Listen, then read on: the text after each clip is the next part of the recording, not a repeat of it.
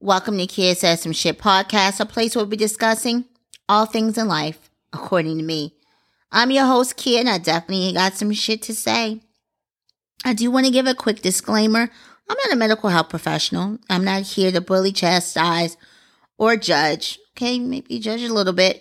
But I'm just a woman with a podcast with some shit to say and thought there are some people out there who like to hear, so here it goes. Today I want to talk about partners and projects.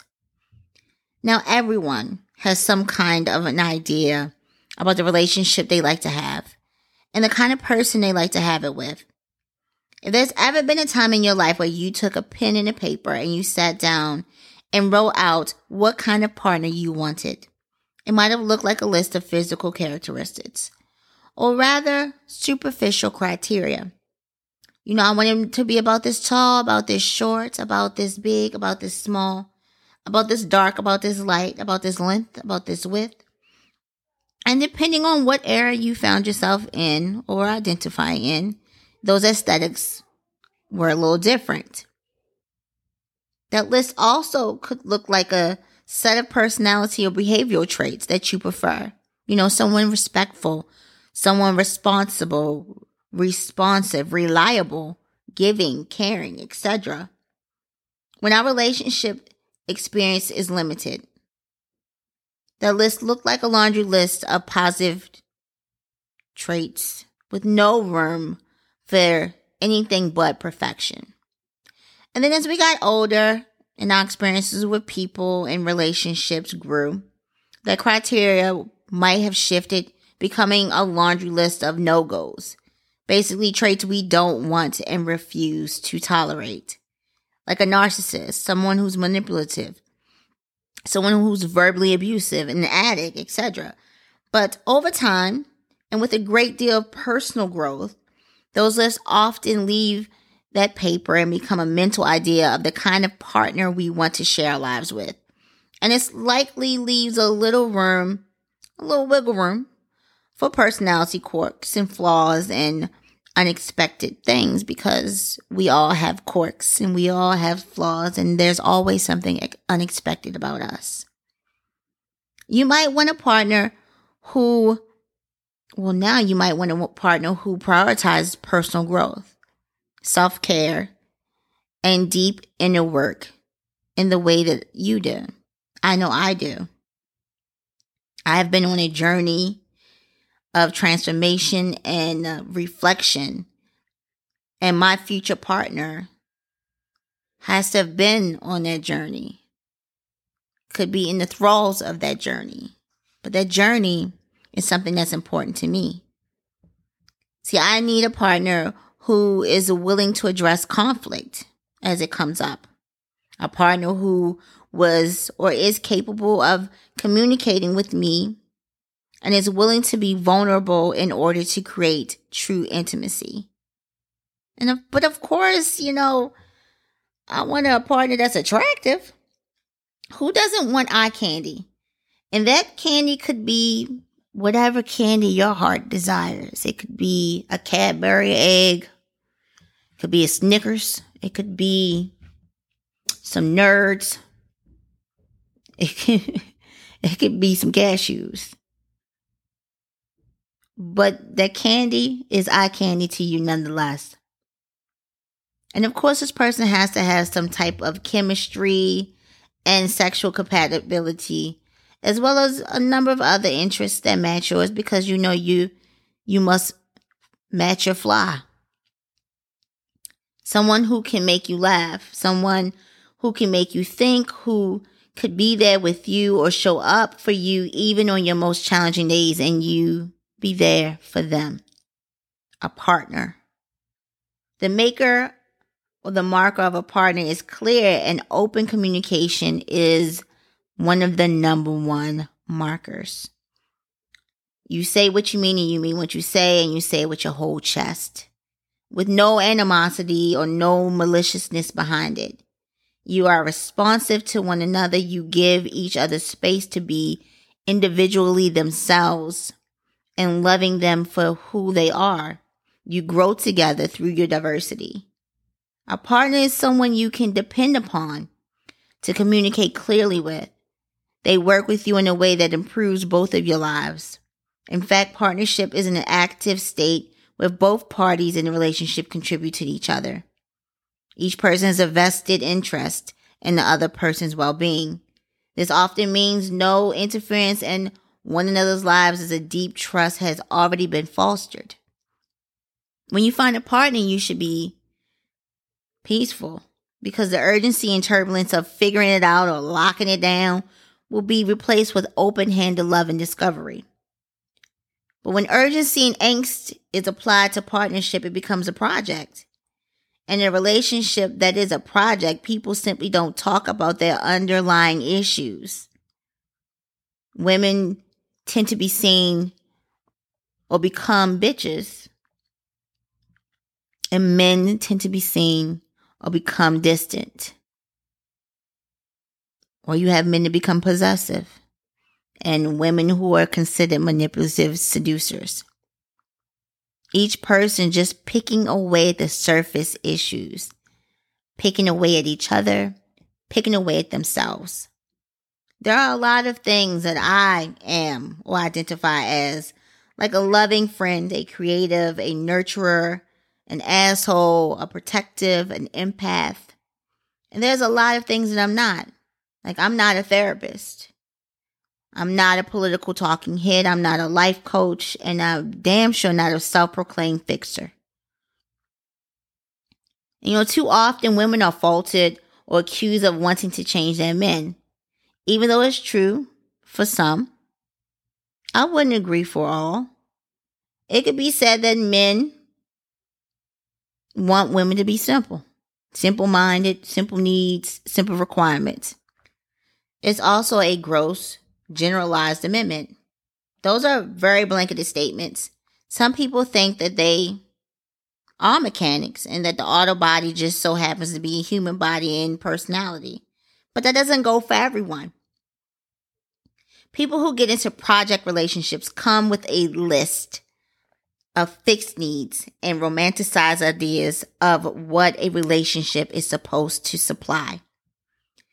It has plenty of sex, of course, because someone needs to be satisfied, right? It has enough joy and happiness to last a lifetime. It takes little effort and should just be easy. And above all else, each person will just know that they found the one.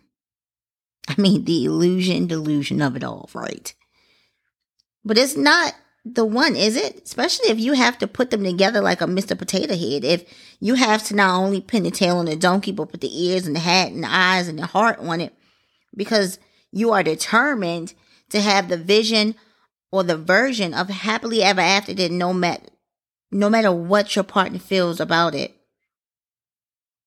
Like think of a project relationship like a group project you had to unwillingly participate in high school or college and how it usually turned out, you know, with one person doing all of the work. How exhausting and daunting it was in, in a school scenario. Yet you would happily skip into a relationship scenario like that. To mention, in a relationship scenario, the poor project starts believing that they actually need to be fixed after a while. And that's if they do or they don't. And that develops a steady unhappiness that leaks into the rest of the relationship. See, there's someone that is giving and working and pouring into the other person without being filled, without being watered properly, without being tended to or tending to themselves. That has to be such like the emptiest existence. Instead of looking at your significant other as a project, think of yourselves as two separate people because you are happy people that are there to encourage one another through life. You and this other person loving the life you both as single individuals were given. And so excited to just share it with each other. You picked each other up when you fall. Because you want to, not because you're expected to. Now, I don't have the mental capacity or the desire to be emotionally caulking someone else's holes. This is not HGTV, boo boo. I don't want to be in a relationship that mimics a house flipping show or making over someone else's home. If you happen to be a person who loves a project, who loves fixing broken things, who loves fixing things that they think are broken, who loves fixing things that they broke, please reconsider it. I mean, yes, dating is hard. It is not easy being alone. It's not easy being out here in these streets. There aren't many good choices out there in the singles population. Um, yes, this dating life is trash and smells like a cup of dumpster juice. Yes, the fish in the sea are swimming in some of the murkiest water and they have the reddest eyes. But that is someone out there for you. And you just have to find him after you find yourself, or find her, or find them, or find it. Why waste time and energy on someone who doesn't appreciate you? On someone you don't appreciate that much if you are trying to fix them? Sure, you may have temporary success in fixing up a fixer upper, but just remember that old habits die hard. And the sooner than you can imagine, your project may be back to their old ways. Except that some people simply may not want to change despite your best intentions. Now, what are you getting out of trying to fix a person that clearly lacks a motivation and drive to fix themselves? Being in a relationship where you are managing your partner is really doing a disservice to both of you. This behavior falls into a category of having, what is it, the disease to please. And the real question is how can anyone authentically love you if you don't allow them to authentically know you or authentically be themselves? Trying to manage another person denies you of real support and denies the other person the opportunity to step into their own potential as a partner and not a project. Now, have you considered that you are inhibiting yourself from fulfilling everything that you are capable of accomplishing because you are just too busy pouring into a bottomless well? It's almost like being responsible for another human being, like a parent or a caregiver. And I know you're probably saying, like, yeah, but a partner is someone who will take care of you, you know, nurture you. And I'm like, you might as well just say breastfeed you, burp you, teach you how to walk, change your shoes. Since we are speaking like we are baby birds waiting out here to be fed, you want them to chew up your food for you too, boo boo? A partner is someone who can fully support themselves as an individual, but emotionally will be emotionally articulate and in addition to running their life can include you in it and participate in supporting and uplifting you. Not someone who you expect or expects you to hold the bag alone. Not someone who is trying to raise you or you're trying to raise them, but someone you can grow with if I wanted a fetus, I would produce one from the swell of my abdomen or adopt a child that is in need of love and support. Not pick up where my significant partner's parents left off. Not attempting to heal the wounds that only they can reach, the wounds only they can address, the wounds only they can grow from. See, that's shadow work. And my own shadow work has my plate plentiful. Now, you can lead a horse to water, but you can't make them drink because they will probably claim that they don't like the taste of it. And you're saying, well, you know, this person has a great smile and a great sense of humor and they have good taste in music, but they are not as ambitious as they should ambitious as they should be. Rather, you know, I see the potential in them, but they don't see it in themselves. So they lack motivation. But are you going to marry someone who can't even motivate themselves? Do you see yourself with someone that can't motivate themselves? And I understand being supportive, but that's not what we're talking about here. We're talking about motivation.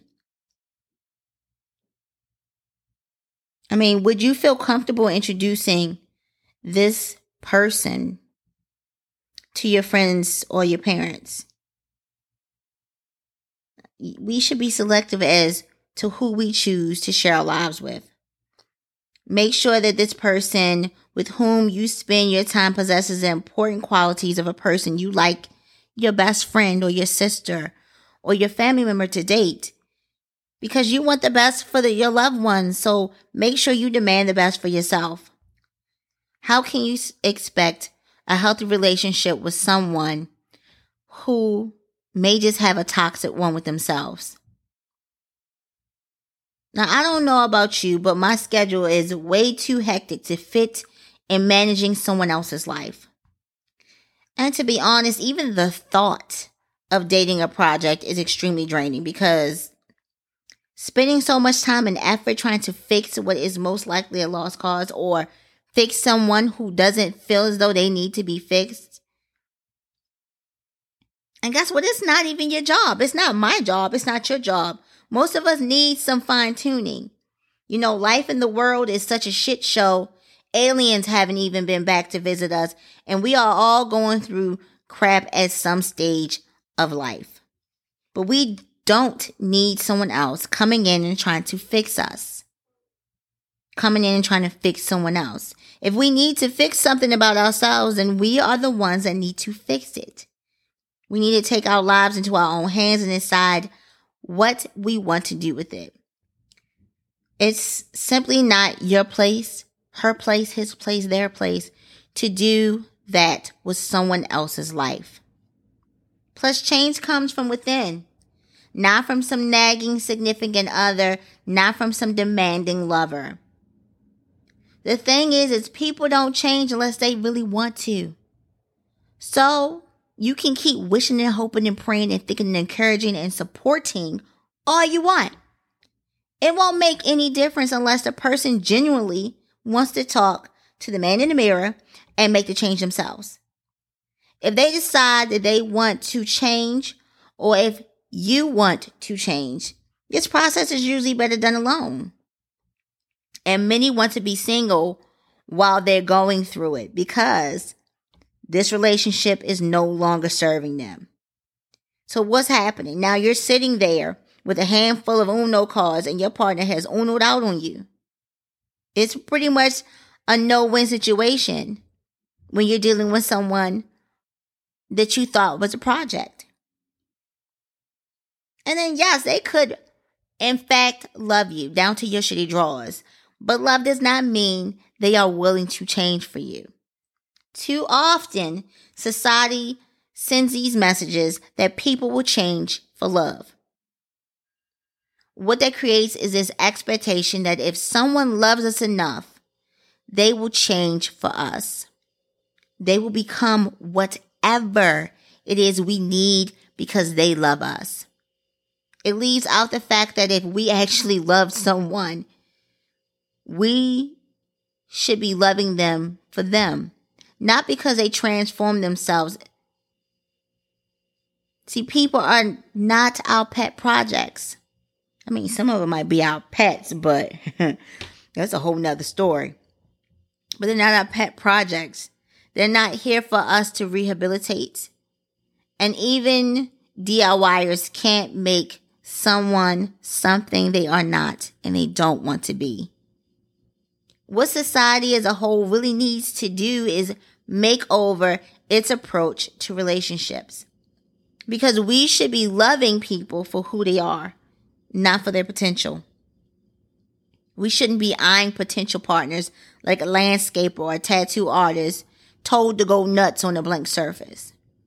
We shouldn't be assessing anyone for their deficits and determining how we will make them measure up to the standards that are in our heads.